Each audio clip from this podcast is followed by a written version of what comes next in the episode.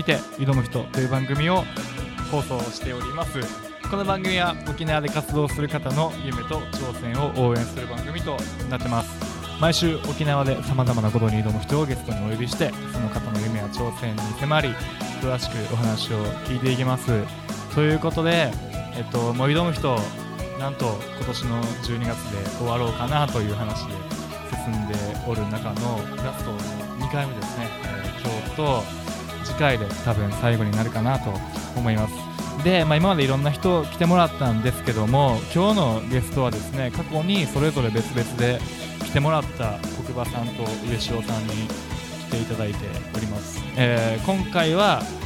あのテーマとしては、えっと、僕と国場と上塩のさんにんの共通点がありまして、でこのさんにんの共通点は何かっていうと、まあ、大学生のうちに会社を起こしているということで、あの、まあ、学生と起業っていう部分に絡めた話が本日はできればなと思っております。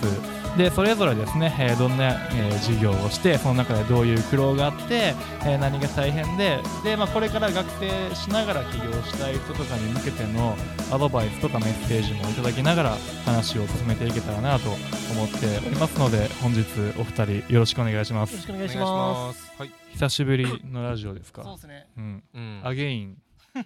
挑む人はアゲインっていう感じで、ちょっとね、はい、あの最後に最後というか、まあ、番組をちょっとじゅうにがつでいっかい締めようかなってなった時に、ちょっともういっかい呼びたいなと思ったんですよ、ふたりを。あ、ありがとうございます、うん、で、あのーまあ、先に話しとくと、もう関係性は僕沖縄に来てから多分ふたりずっとじゃないですか、さんねんはんぐらいの付き合いで、はい、ど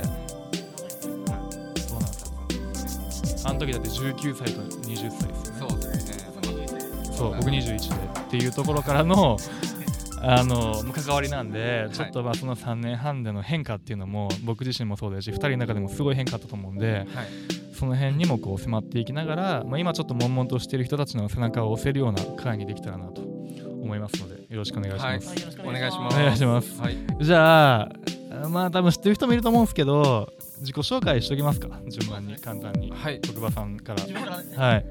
はい、どう沖縄国際大学よねんじの国場雄一郎といいます、はい、で、あのーまあ、学生のうちに起業してるっていうところで、自分はあのー、車関係の会社っていうのを立ち上げてて、うん、まあ、今は販売なりそういう、まあ、コーティング塗装とかそういうことをやってるんですけど、まあ、会社立ち上げたきっかけは、なんか沖縄って車屋さんめっちゃ多くないですか。多いですね。なんか通るたびに、なんかめ大体もう普通に道走ったら絶対何十店舗で見るんですよ、うん、確かに。なんか無駄に多いなっていうのがめちゃくちゃあってみんな乗りますからね。そうですね、うん、必要ですね。でもなんか結構車屋さん土地とか多く持っちゃってるんで、うん、それちょっと無駄だなと思って、うん、なんかそういう土地とかこういう車並べずに、うん、車が売れるっていう仕組み作れたらいいなと思って、まあ、この授業を始めました。なるほど、ありがとうございます。はい、はい、じゃあ次上城さん。はい、上城優斗と言います。えー、今沖縄国際大学のよねんじで、うん、一応ごねんめなんですけど、うん、えー、と留年してしまって、さらに今休学中で、で、えー、と今年のごがつですね、うん、から、えー、と合同会社さんじゅうっていう、えー、会社をやってて、はい、何やってるかっていうと、まあ、家事代行サービスっていう、うん、沖縄じゃ聞き慣れないかもしれないんですけど、うん、まあ、一般家庭に対して、うん、えーとまあ、生活をサポートするっていう、うん、えー、事業なんですけど、例えばまあ料理もそうですし、うん、お掃除だったりお買い物だったりとかっていう形で、うん、えーとまあ、もう生活をサポートさせていただいている形になります。なるほど、はい、ありがとうございます。はい、あで何あいやこれ話すとちょっと長くなっちゃうんではい大丈夫です。あじゃあ後々聞いていくとしましょう。はい、ちなみにお二人今年齢は。僕は一応にじゅうさん、にじゅうよんですねはい、自分にじゅうさんです。だからもうここいっこずつ年が違う。あ、そうです。確かに。はい。であれじゃないですか。全員大学ろくねん通う感じじゃないですか。確かに。僕もそうですね。僕もにねん休学したんで。うん、僕もにねん休学して、はい、いち休学いち留年。まあ、はい、いち休学で済めばいいんですけど、まだわかんないんで。うん、はい。で沖縄国際大学に通ってるということで、あのまあどういう会社をやってるかっていう話をしてもらったので、じゃあ、まあ、数あるその事業の中でなんでそれを選んで取り組んだのかっていうところ、うん、ちょっと簡単に聞いてきたらと思うんですけど、じゃあ次上昇さんから、はい、多分話し出すとさんじゅっぷんで収まらないと思うんで、そうですね、はい、もう簡単に言うと、はい、えーとまあ、自分の大好きだったおじいちゃんが亡くなってしまって、うん、でその、まあ、亡くなるちょっと前にいろいろ介護とかを家族でしてた時に、うん、えーまあ、そういうなんだろう家族以外のサポートっていうのも、えー、受けられる状態を沖縄でも作れたらいいなと思って、うん、でまあ沖縄外ですね、県外にはそういうサポートがいっぱいあったんで、うん、まあ、沖縄にそういうサポートを自分で作れたら、えー、すごいいいなと思ってこの事業を立ち上げました。なるほど、はい、ありがとうございます。久保さんは。僕はまあ自己紹介の時に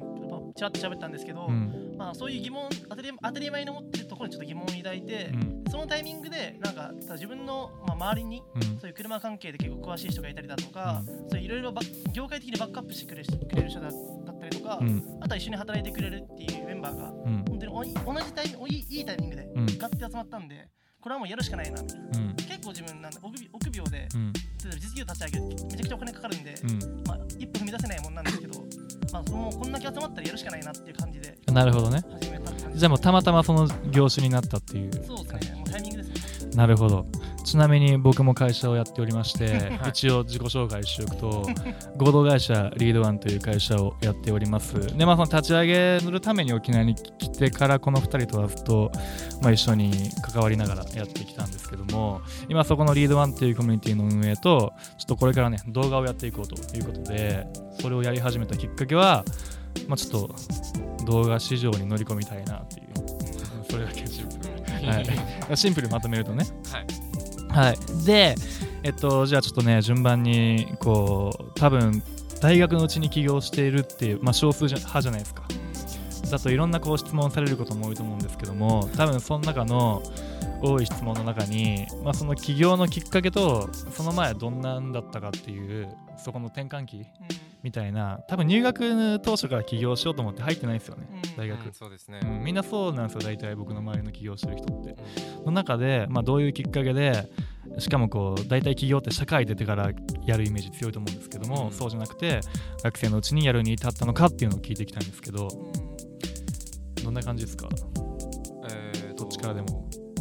自分から、うん、話しますと、まあ、自分も、えー、と大学に入ったというか別に起業したかったわけでもなかったんですけど、うん、まあえー、バイト漬けの生活が結構長かったんで、うん、えー、もう夏休みも大学いちねんの頃ってほとんどやってないんですよ。ずっとホテルの中に、うん、こもりっきりで働いてたところから、まあ、その生活を少し変えたいなっていうところで、まあ、その時インターネット上で、えー、何か販売して、えー、収入を得るっていうことをやってる人が近くにいたんで、うん、まあ、そういう話を聞いて、でそれをやっていって、でそこれをさんねんぐらいやっていくとなんか自信がついて自分の中に、えー、それ以外でも収入がつけられるんじゃないかだったりとか、えー、就職以外の道も、うん、えー、と見えてきたっていうところで、うん、えー、もうどうせやったら大学のうちにやった方がいいなっていう、まあ、なんでかっていうとその卒業してからだといろいろなんだろう守るものができちゃった時とか、うん、なんかいろいろ挑みにくくなるのかなっていうのがあって、うん、で、えー、大学のうちだったら全然守るものもないですし、うん、まあ、失敗って言っても大した失敗にはならないんで、もうガンガンチャレンジしようと思って、えー、とみっつぐらいいろんな案出してやってみた中で、うん、最後に残ったのが今の家事代行って感じなんで、うん、失敗はその前に に,さん 個ぐらい経験してますね、うん、はい。なるほどねっていうのがきっかけで、僕もあのー、まあ自分で事業とかビジネスとかっていうのを、まあ、入学前からとか大学当初からやりたいっていうふうには全く思ってなくて、うん、逆にもうやりたいことがなさすぎるザ大学生みたいな、うんうんうん、だからひたすらバイトしてお酒飲んで、うん、遊んでみたいな、うん、で本当にザ大学生みたいなことをもうなんかいちねんかにねん、いちねんかにねんまでずっとやってて、うん、でさんねん生になった時ぐらいに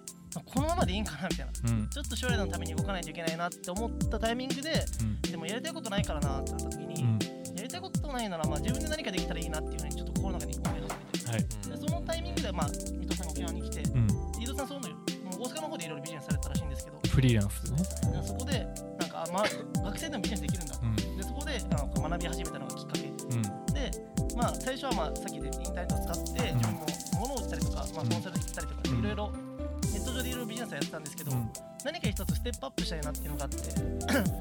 それは去年の末ぐらいからですかね、うん、で自分の成長のためにじゃあ一つ実業を持ちたいなっていうふうに心の中で思い始めてて、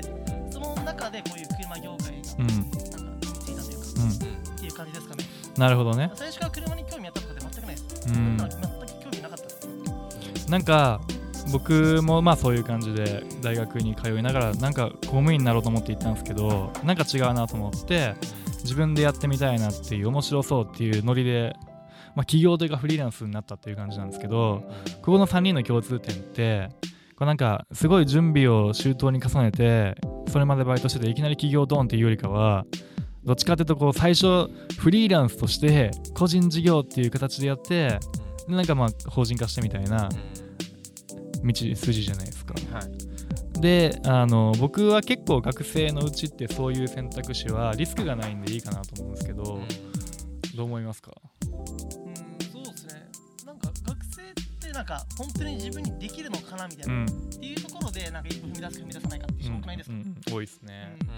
うん、だ起業ってなるとそのスタートアップ的な考えでそれこそ資金調達して世の中にないものを作り出すっていう企業のイメージが強いじゃないですか、どうしても、うん、確かに。でも車屋さんも清掃の会社も動画制作ももともとあるものの市場に入っていってるじゃないですか、はいっていうあの企業もあるんだよっていうのをちょっと僕はいろんな人を知るともうちょっとこうハードルってのは下がるんじゃないかなと。うんそうですね、うん、確かに資金かけずにできるのもいっぱいありますしね、うん、今資金的なところはどうなんですか？多分企業って聞くとみんな最初の初期費用みたいなところの心配をする人が多いと思うんですけど、うんはい、その辺はどうクリアしました？あ自分の場合は、まあ、ほとんど家事代行サービスであの資金かけずにやったんですけど、うん、最初はもう自分は出資してもらいましたね、うん